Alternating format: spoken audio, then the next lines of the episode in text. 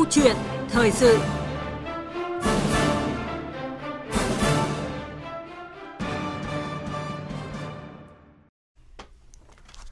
Thưa quý vị và các bạn, Nghị định 83 của Chính phủ về kinh doanh xăng dầu được ban hành vào đầu tháng 9 năm 2014.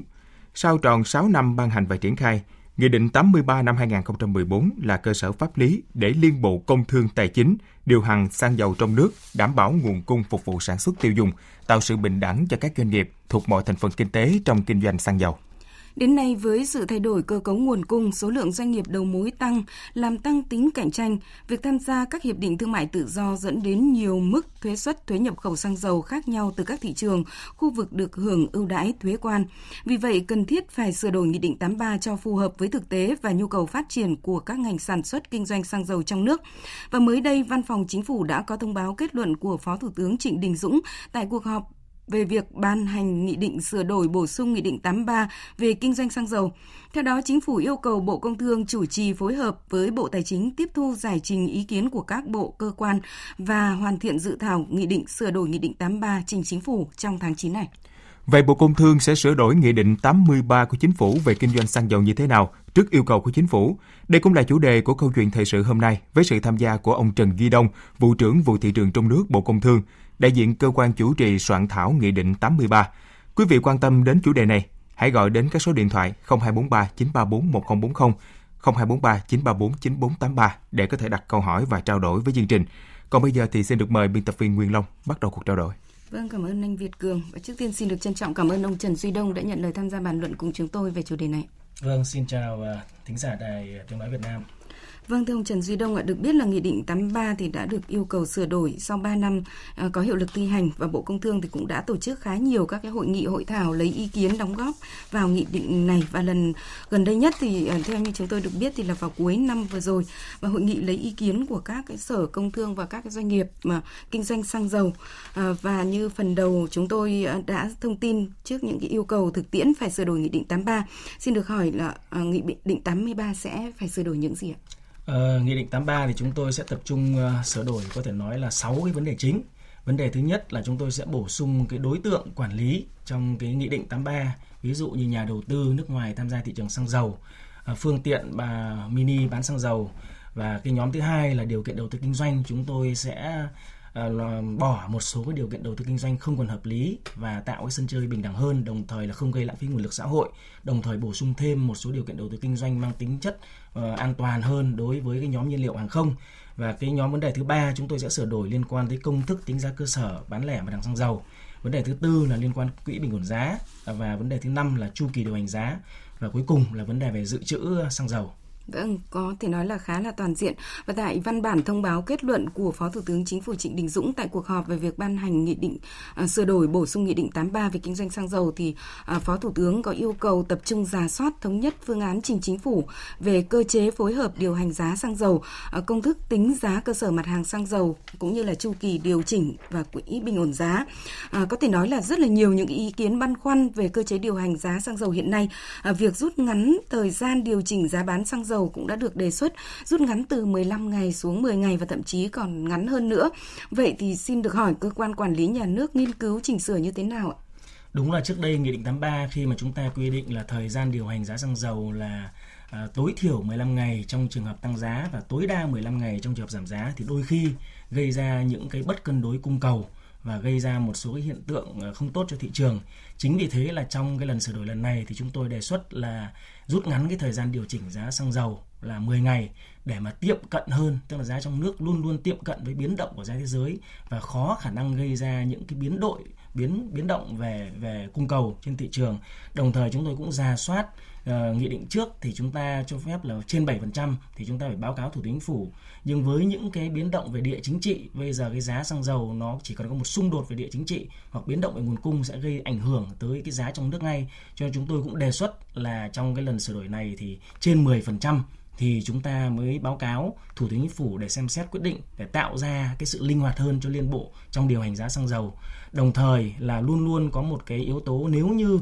liên bộ thấy giá xăng dầu mà có cái biến động bất thường biến động có thể nói là lớn mà gây ảnh hưởng tới nguồn cung ảnh hưởng tới cái giá mà ảnh hưởng tới người tiêu dùng cũng như là cái mục tiêu kiểm soát vĩ mô là CPI thì Liên Bộ có thể báo cáo để mà điều chỉnh ngay cho sát với diễn biến của giá thế giới. À, vâng thưa ông, À, nhiều ý kiến chuyên gia cho rằng là quỹ bình ổn giá xăng dầu thì đã không còn phù hợp. Vậy thì vai trò của quỹ bình ổn giá xăng dầu trong lần sửa đổi này sẽ được à, nghiên cứu như thế nào? Thời gian vừa qua thì có thể nói là Liên Bộ đã sử dụng cái quỹ bình ổn giá có thể nói rất là linh hoạt À, coi như đấy là một tạo ra một cái vùng đệm để mà giá khi trong nước mà giá cao quá à giá thế giới cao quá thì tạo ra những cái vùng đệm để mà à, đảm bảo cái mục tiêu kiểm soát vĩ mô của nhà nước và có thể nói rằng nếu như chúng ta vẫn đặt ra cái mục tiêu là phải quản lý uh, mặt hàng xăng dầu có sự điều hành điều hành và điều tiết của nhà nước thì chúng ta phải có công cụ. Mà có công cụ thì là tôi chúng tôi cho rằng trong ban soạn thảo cũng thống nhất là quỹ bình ổn giá vẫn có những cái vai trò nhất định để mà điều tiết cái mặt hàng xăng dầu đạt được hai cái mục tiêu chính. Một là gì? Một là mục tiêu vĩ mô của chính phủ là kiểm soát lạm phát. Hai nữa là bảo vệ người tiêu dùng khi mà giá giả dụ có những lúc mà giá có thể rất là cao thì chúng ta dùng uh, quỹ bình ổn giá coi như là tạo ra cái vùng đệm để mà uh, góp phần là kiểm soát lạm phát cũng như là góp phần cho cái hoạt động sản xuất và tiêu dùng của người dân. Và với cái đặc thù là kinh tế thị trường của Việt Nam có cái sự điều tiết của nhà nước đồng thời là cái thị trường xăng dầu và chúng tôi nghiên cứu tại cái thời điểm này nó chưa đến cái mức mà thị trường có thể nói là cạnh tranh hoàn hảo và vẫn còn nhiều doanh nghiệp lớn đấy tham gia cái sân chơi này thì chúng ta phải có công cụ để quản lý, điều tiết mặt hàng xăng dầu, tránh cái tình trạng là một vài doanh nghiệp lớn có thể là lạm dụng vị trí thống lĩnh thị trường. Qua đó thì tạo ra những cái liên kết mà tạo ra những cái mức giá. Nếu chúng ta không có quản lý thì sẽ gây thiệt hại cho người tiêu dùng, đồng thời là cũng sẽ ảnh hưởng tới cái mục tiêu mà kiểm soát lạm phát của chính phủ. Vâng, à, rõ ràng là quỹ bình ổn giá xăng dầu trong thời gian vừa qua thì ờ, cũng còn khá là nhiều à, băn khoăn là do người ta à, còn lo ngại về cái tính minh bạch của nó đúng không ạ? Và chúng ta cũng cần phải có những cái à, cơ chế để có thể là kiểm soát được vấn đề này. À, thưa ông, một nội dung được nhiều người quan tâm đó là việc dự thảo nghị định sửa đổi nghị định 83 lần này thì có quy định là tạo thuận lợi để các doanh nghiệp đầu tư nước ngoài tham gia phân phối xăng dầu và nhiều ý kiến cũng cho rằng là trong các cái cam kết của WTO thì chúng ta hạn chế mở cửa đối với mặt hàng này. Vậy nếu như mà mở cửa cho các doanh nghiệp đầu tư nước ngoài tham gia phân phối xăng dầu thì cần những điều kiện như thế nào để có thể đảm bảo an toàn cho thị trường à, gắn với an ninh năng lượng bởi xăng dầu là một mặt hàng tiêu dùng khá là thiết yếu và là một mặt hàng kinh doanh có điều kiện thưa à, trước khi trả lời câu hỏi này tôi bổ sung thêm một cái ý liên quan cái bình ổn giá tức là lần này sửa đổi ấy chúng tôi cũng sẽ quy định trách nhiệm rõ ràng hơn đối với các doanh nghiệp đầu mối liên quan tới cái vấn đề hoạch toán và chúng ta có cái cơ chế để xử lý quỹ âm đồng thời sẽ có một cái tính như chị nói đó là sẽ tăng cái công khai minh bạch hơn nữa để bảo vệ cái lợi ích của người tiêu dùng. Dạ. Thế còn quay trở lại câu hỏi của chị liên quan tới cái việc mở cửa thị trường xăng dầu nhà đầu tư nước ngoài thì khi gia nhập WTO thì chúng ta không cam kết mở cửa lĩnh vực xăng dầu nhưng tuy nhiên cùng với quá trình hội nhập vừa rồi chúng ta gia nhập và có thể đàm phán rất nhiều cái hiệp định FTA và có thể nói đến nay cái thị trường bán lẻ xăng dầu đã phát triển đến mức nào đó và các doanh nghiệp kinh doanh xăng dầu, đặc biệt các doanh nghiệp đầu mối phân phối rất tha thiết có sự tham gia của nhà đầu tư nước ngoài nhằm tăng vốn và được tận dụng cái quản trị và công nghệ cũng như một số kinh nghiệm mà của nhà đầu tư nước ngoài cũng như các doanh nghiệp kinh doanh xăng dầu nước ngoài. Và thực tế mà nói là trong quá trình cổ phần hóa Petromex, PVOI, Bình Sơn thì lúc đó chúng ta chưa có các văn bản quy phạm pháp luật và chúng ta đã phải báo cáo thủ tướng chính phủ có những quy định đặc thù cho phép nhà đầu tư nước ngoài tham gia ờ, quá trình cổ phần hóa của Petromex. Ví dụ Petromex là 20%, Bình Sơn là 49% và PVOI là 35%. Chính vì vậy trước nhu cầu thực tiễn, trước nhu cầu là các doanh nghiệp và đã có sự tham gia của nhà đầu tư nước ngoài rồi thì chúng tôi đề xuất sửa đổi lần này là lĩnh vực phân phối xăng dầu có sự mở cửa và tham gia nhà đầu tư nước ngoài. Tuy nhiên, chúng tôi cũng đề xuất là chỉ khống chế cái room tức là cái phần mà nhà đầu tư nước ngoài tham gia là 35% nhằm là gì theo luật doanh nghiệp 35% thì nhà đầu tư nước ngoài không có quyền chi phối hoặc là phủ quyết những vấn đề quan trọng và chúng ta vẫn giành được cái cuộc chơi chủ động trong lĩnh vực phân phối xăng dầu. Vâng, à, cảm ơn ông. Quý vị và các bạn đang nghe câu chuyện thời sự với chủ đề Bộ Công Thương sẽ sửa đổi Nghị định 83 về kinh doanh xăng dầu như thế nào trước yêu cầu của chính phủ với sự tham gia của ông Trần Duy Đông là vụ trưởng vụ thị trường trong nước Bộ Công Thương, đại diện cho cơ quan chủ trì soạn thảo Nghị định 83 của chính phủ. Quý vị quan tâm đến chủ đề này xin mời gọi điện tới các số 0243 934 1040 và 0243 934 9483 để đặt câu hỏi và trao đổi với chương trình. À, quay trở lại với chương trình ạ, thưa ông, à, chính phủ thì cũng yêu cầu bổ sung các cái kinh nghiệm quốc tế, à, đặc biệt là các cái nước tương đồng về phát triển và các nước phát triển trên thế giới về thời gian dự trữ xăng dầu, đảm bảo cân đối giữa lợi ích nhà sản xuất, phân phối, người dân và gánh trách nhiệm cũng như là phù hợp với điều kiện của Việt Nam và đảm bảo an ninh năng lượng quốc gia.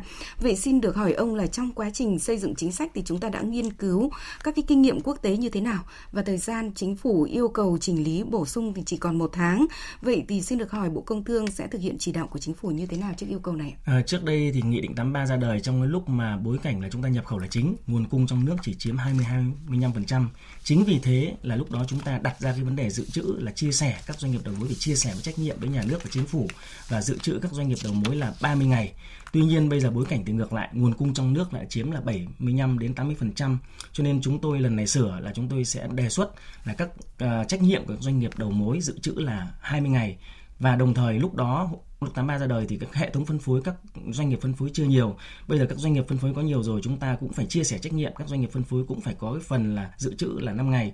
Nhưng mà đặc biệt chúng tôi nghiên cứu kinh nghiệm của các nước đúng như chị nói là gì? Thực tế là dự trữ về mặt uh, mặt hàng xăng dầu các nước có hai loại hình dự trữ. Một là dự trữ của doanh nghiệp hai là dự trữ quốc gia. Tuy nhiên các nước thì rất ít nước quy định hoặc thể chế hóa vấn đề về dự trữ của doanh nghiệp chỉ một số nước. Và cái thông lệ mà các nước áp dụng cái số ngày dự trữ là theo cái tổ chức về năng lượng quốc tế thông thường là 90 ngày nhập khẩu dòng. Và những cái nước xung quanh chúng tôi xung quanh Việt Nam thì chúng tôi cũng đã nghiên cứu. Ví dụ như Trung Quốc Nhật Bản Hàn Quốc hoặc là kể cả những nước phát triển hơn như Mỹ. Ví dụ như Trung Quốc bây giờ cũng chỉ quy định là 30 ngày nhập khẩu dòng. Nhưng Trung Quốc có một cái chiến lược phát triển có thể nói rất là tốt là họ đang có một cái chiến lược xây dựng toàn bộ rất nhiều kho dự trữ giải khắp đất nước của họ. Còn như Nhật Bản thì có hai loại dự trữ là dự trữ doanh nghiệp và dự trữ của quốc gia thì cũng 90 ngày. Tuy nhiên Nhật Bản thì lại là cái nguồn nhập khẩu là chiếm tới 95% và Hàn Quốc thì có hai loại dự trữ là tổng số dự trữ là 241 ngày nhưng nhập khẩu của Hàn Quốc cũng chiếm là trên 95% khác với đặc thù của chúng ta. Chúng ta bây giờ chỉ nhập khẩu là 20 đến 25% thôi. Còn quay trở lại là chị hỏi còn một tháng nữa thì chúng tôi cho rằng hiện giờ về cơ bản thì liên bộ, Bộ Công Thương, Bộ Tài chính là chính. Chúng tôi cũng đã có cái đánh giá bổ sung theo yêu cầu Phó Thủ tướng và sẽ hoàn chỉnh sớm cái tờ trình cũng như nghị định bổ sung cái kinh nghiệm thực tiễn của các nước để mà hoàn chỉnh cái vấn đề này. Vâng, à, thưa ông, tại à, văn bản của uh, Văn phòng Chính phủ uh, phát đi uh, kết luận của Phó Thủ tướng Chính phủ thì cũng uh, có nhắc đến là việc bổ sung loại hình kinh doanh xăng dầu bằng phương tiện bán xăng dầu mini. Thì Phó Thủ tướng cũng yêu cầu là cần cân nhắc kỹ lưỡng về địa bàn được phép hoạt động rồi các quy định liên quan đến an toàn phòng chống cháy nổ, chất lượng xăng dầu và hiệu quả xã hội, đồng thời làm rõ các quy định liên quan đến điều kiện kinh doanh cơ à, sở hữu cơ sở vật chất kinh doanh xăng dầu à, như là các cửa hàng bán lẻ xăng dầu hay là kho phương tiện vận tải à, vân vân. À, đảm bảo phù hợp với quy định của pháp luật và không gây lãng phí nguồn lực. Và liên quan đến nội dung này thì xin mời ông và quý thính giả cùng nghe ý kiến của phó giáo sư tiến sĩ Bùi Xuân Hồi là giảng viên cao cấp của bộ môn kinh tế năng lượng, trường Đại học Bách khoa Hà Nội ngay sau đây liên quan đến cái việc là áp dụng thí điểm các cái máy bán xăng mini, thì tôi nghĩ rằng mini hay không thì cũng không quan trọng. Quan trọng là cái máy đó có đáp ứng đầy đủ các cái điều kiện kinh doanh xăng dầu liên quan đến chất lượng cũng như cái mức độ an toàn hay không. Nếu bộ công thương và các bộ liên quan khẳng định được cái điều đó dựa trên cái hồ sơ kinh tế kỹ thuật của máy bán xăng mini, thì trong quy định mới chúng ta nên đưa thêm cái điều khoản cấp phép cho những cái máy bán xăng dầu mini tôi cũng không hiểu lắm cái áp dụng thí điểm ở đây là thế nào là cho phép cái doanh nghiệp nhập khẩu máy bán xăng dầu mini và bán thí điểm tại các vùng sâu vùng xa hay nhà nước đứng ra làm thí điểm và nhà nước sẽ là người kinh doanh xăng dầu về vùng sâu vùng xa hay như thế nào. Dù thế nào thì chúng ta cũng cần chuẩn bị đầy đủ hành lang pháp lý cho một cái hoạt động mới của thị trường xăng dầu. Đây là một cái nội dung kinh doanh đặc thù, đặc thù từ hạ tầng phân phối đến đặc thù về đối tượng khách hàng. Và vì thế, nếu đưa nội dung này vào nghị định mới thì đồng nghĩa với việc phải xây dựng một cái cơ chế đặc thù cho cái đề xuất mới này. Vâng, thưa ông Trần Duy Đông ạ, ông vừa nghe ý kiến của Phó giáo sư tiến sĩ Bùi Xuân Hồi là chuyên gia năng lượng về vấn đề này. À, xin được hỏi quan điểm của ông cũng như là việc thực hiện yêu cầu của chính phủ như thế nào đối với loại hình kinh doanh xăng dầu bằng phương tiện bán xăng dầu mini như thế này. Trước cái thực tiễn là chúng ta chưa phủ sóng toàn bộ các cái hệ thống cửa hàng xăng dầu ở những vùng sâu, vùng xa, vùng có địa bàn khó khăn. Và trước thực tiễn là các cái máy, các cái phương tiện uh, mini bán xăng dầu đã được nhập về và cấp phép bởi Bộ Khoa Công nghệ và đã hoạt động. Tôi nghĩ rằng là hoạt động thực ra là cũng chưa hoàn toàn là hợp pháp ở một số nơi. Trước thực tiễn như vậy thì bộ công thương và liên bộ trong ban soạn thảo chúng ta đề xuất là cho phép đưa vào quản lý cái phương tiện bán xăng dầu mini. Và ở đây trong cái dự thảo cuối cùng uh, không như là uh, phó giáo sư tiến sĩ Ờ, Bùi Xuân Hội nói chúng tôi không dùng từ thí điểm nữa, mà chúng tôi sẽ cho phép cái phương tiện này được phép hoạt động. Tuy nhiên, cái cách thức quản lý như này, thứ nhất về địa bàn là chỉ ở vùng sâu, vùng xa, vùng có địa bàn khó khăn, hạ tầng thương mại chưa phát triển và chưa có cây xăng nhằm gì? Nhằm phục vụ cho người tiêu dùng ở đó và tránh cái tình trạng là dân hoặc là một số hộ kinh doanh nhỏ lẻ tự phát mà bán xăng bằng những can xăng. Như vậy, cái hạ tầng thương mại và văn minh thương mại được cải thiện. Cái ý thứ hai chúng tôi quản lý là gì? Chỉ những thương nhân kinh doanh xăng dầu mới được phép vận hành những máy này. Như vậy là gì? Các loại hình thương nhân kinh doanh xăng dầu gồm có đại lý, tổng đại lý, nhà phân phối và đầu mối là họ được mua và vận hành. Và như vậy chúng ta sẽ quản lý được cái máy này. Một vẫn đạt được hai mục tiêu của cơ quan quản lý nhà nước. Một là về giá hai là về vấn đề chất lượng như vậy là à, chúng ta có thể hoàn toàn yên tâm là các đây là mặt hàng kinh doanh có điều kiện cho nên chỉ những thương nhân kinh doanh dầu mới được vận hành cái máy này. Đồng thời là chúng tôi có giao trách nhiệm cho sở công thương là trong quá trình các cái doanh nghiệp kinh doanh xăng dầu cũng phải đăng ký để cho sở công thương địa phương nắm tình hình. Vâng, à, có lẽ cùng với giá cả thì chất lượng xăng dầu à, được nhiều ừ, rất là nhiều người tiêu dùng quan tâm à, đảm bảo mọi thành phần kinh tế và doanh nghiệp có thể tham gia vào thị trường xăng dầu gắn với lại đảm bảo chất lượng xăng dầu cũng là yêu cầu mà ông Nguyễn Tiến Tỏa là chủ tịch Hội thẩm định giá Việt Nam, nguyên cục trưởng cục quản lý giá Bộ Tài chính nhấn mạnh đối với việc sửa đổi nghị định 83 và xin mời ông và quý vị thính giả cùng nghe ý kiến của ông Nguyễn Tiến Tỏa ngay sau đây. Thông qua cái việc là sửa cái nghị định 83 để mà loại bỏ các cái điều kiện kinh doanh không còn hợp lý, tạo ra cho nhiều thành phần tham gia kinh doanh xăng dầu để từ đó tạo một cái môi trường cạnh tranh thực sự ở trong kinh doanh xăng dầu. Và đối với cơ quan quản lý nhà nước thì ờ, tôi cho rằng không cách nào khác là phải kiểm soát chặt chẽ cái chất lượng xăng sinh học chống cái gian lận thương mại trong sinh học để tạo ra thị trường có một cái loại xăng nó chất lượng Vâng, à, thưa ông Trần Duy Đông ạ, à, rõ ràng trên thị trường hiện nay có khá nhiều mặt hàng xăng dầu và việc nhiều người tỏ ra nghi ngờ khi mà mua xăng à, rằng là cột bơm xăng kia thì có phải là mặt hàng xăng E5 RON 92 hay là RON 95 thì không phải là không có và đó còn chưa kể là ừ, chất lượng thực tế có được đảm bảo hay không nữa. Vậy thì cơ quan quản lý nhà nước đã có những cái biện pháp cụ thể như thế nào để đảm bảo các cái yêu cầu về chất lượng xăng dầu và đặc biệt là sắp tới đây thì có thể sẽ có nhiều thành phần tham gia vào thị trường xăng dầu như ông vừa nói ạ. À, vấn đề chất lượng xăng dầu thì luôn được uh, Bộ Công Thương cũng như các cái bộ liên quan như Bộ Khoa Công nghệ là quan tâm. Và chính vì thế là ngay cả trong quá trình sửa cái 83 thì một số doanh nghiệp cũng đề xuất là cắt giảm điều kiện đầu tư kinh doanh liên quan đến vấn đề pha chế phải có phòng thử nghiệm hay không phòng thử nghiệm, rồi vấn đề lại đặt ra vấn đề là đại lý chỉ được mua ờ, được từ nhiều nguồn hay là từ nhiều nguồn. Thì về vấn đề này chúng tôi khẳng định là luôn luôn là có cái quy định về chế tài rất là chặt chẽ ở trong nghị định 83 và kể cả lần này sửa đổi, chúng tôi cũng giữ những cái quan điểm liên quan tới chất lượng để bảo vệ người tiêu dùng và sản xuất. Ví dụ như là các nhà máy hoặc các cơ sở pha chế xăng dầu bắt buộc phải có phòng thử nghiệm, chứ chúng tôi không cho cái việc là cho thuê, bởi vì chúng ta chưa đủ uh, cái hạ tầng các cái phòng thí nghiệm để mà làm cái việc đó và nếu cái tình trạng cho thuê sẽ không giám sát được vấn chất lượng. Cái ý thứ hai là cái đại lý. Đối với mặt hàng xăng dầu thì đại lý là chỉ được mua từ một nguồn để chúng ta kiểm soát được cái dòng chảy của sản phẩm, biết được cái chất lượng của sản phẩm. Và cuối cùng là chúng tôi tăng cái chế tài về xử lý trách nhiệm của các cái thương nhân kinh doanh xăng dầu và có cái chế tài xử lý mạnh nếu như vi phạm liên quan vấn đề chất lượng. À, vâng, à, một ý mà ông Nguyễn Tiến Thỏa đặc biệt à, nhấn mạnh đó là cái xăng sinh học và chất lượng của xăng sinh học. À, chúng ta thì cái mặt hàng xăng E5 RON 92 thì cũng đã được à, à, trở thành à, một mặt hàng tiêu thụ phổ biến trên thị trường à, từ đầu năm 2018 và như vậy thì chúng ta cũng đã vận hành được gần 2 năm rồi. À, chắc chắn là sẽ phải có những cái công tác đánh giá đúng không ạ? À, ông nhìn nhận như thế nào về cái việc kinh doanh xăng E5 trên thị trường thời gian qua? À, cái việc kinh doanh xăng E5 thời gian qua thì có thể nói rằng là cũng ờ, không hoàn toàn là thuận lợi nếu như nhìn từ góc độ lợi nhuận của các doanh nghiệp. Tuy nhiên thì chúng tôi cho rằng là với cái sự chỉ đạo của chính phủ của Bộ Công Thương thì các doanh nghiệp đầu mối, các doanh nghiệp kinh doanh xăng dầu cũng rất có trách nhiệm trong cái việc tạo nguồn. Thứ nhất là tạo ra các cái đầu tư cơ sở vật chất để phối trộn. Thứ hai nữa là đầu tư cái hệ thống phân phối ở các cửa hàng bán lẻ xăng dầu đều có cột xăng để bán cái xăng E5 à, bằng xăng nhiên liệu sinh học. Tuy nhiên, đối với vấn đề này chúng ta sẽ phải có một cái đánh giá tổng thể lại về cái nguồn nhiên liệu sinh học ethanol trong nước có đủ cái cơ cấu đủ nguồn hay không. Bởi vì chúng ta một cái chính sách tốt là chúng ta bao giờ cũng khuyến khích là khuyến khích là sản xuất, sản xuất trong ở trong nước. Chứ nếu như mà ethanol mà chúng ta cũng nhập khẩu và chúng ta khuyến khích như này, mặc dù nó tốt cho môi trường, nhưng lại khuyến khích nhập khẩu thì chúng ta cũng phải đánh giá lại một cách toàn diện. Đấy là cái ý thứ nhất. Cái ý thứ hai, chúng ta cũng phải tạo ra một cái độ hấp dẫn nhất định để người tiêu dùng ưu tiên hoặc là có thói quen sử dụng xăng nhiên liệu sinh học, mà không cái gì bằng cái về giá, thì một là chúng ta phải có chính sách về thuế, giảm thuế, bảo vệ môi trường hơn nữa đối với lại nhiên liệu sinh học. Hoặc là trong công tác điều hành, chúng ta sẽ có những cái cách thức để sử dụng quỹ bình ổn giá. Làm thế nào đấy cũng phải tạo ra một khoảng cách về giá đủ hấp dẫn, đủ chênh lệch để khuyến khích sử dụng nhiên liệu sinh học. Vâng, xin trân trọng cảm ơn ông. Thưa quý vị và các bạn, thời gian của câu chuyện thời sự đã hết và một lần nữa thì xin được trân trọng cảm ơn ông Trần Duy Đông là vụ trưởng vụ thị trường trong nước Bộ Công Thương, đại diện cơ quan chủ trì soạn thảo nghị định 83 đã tham gia chương trình. Rồi, ờ, trân trọng cảm ơn. Vâng xin được cảm ơn biên tập viên Nguyên Long và ông Trần Duy Đông với phần trao đổi vừa rồi.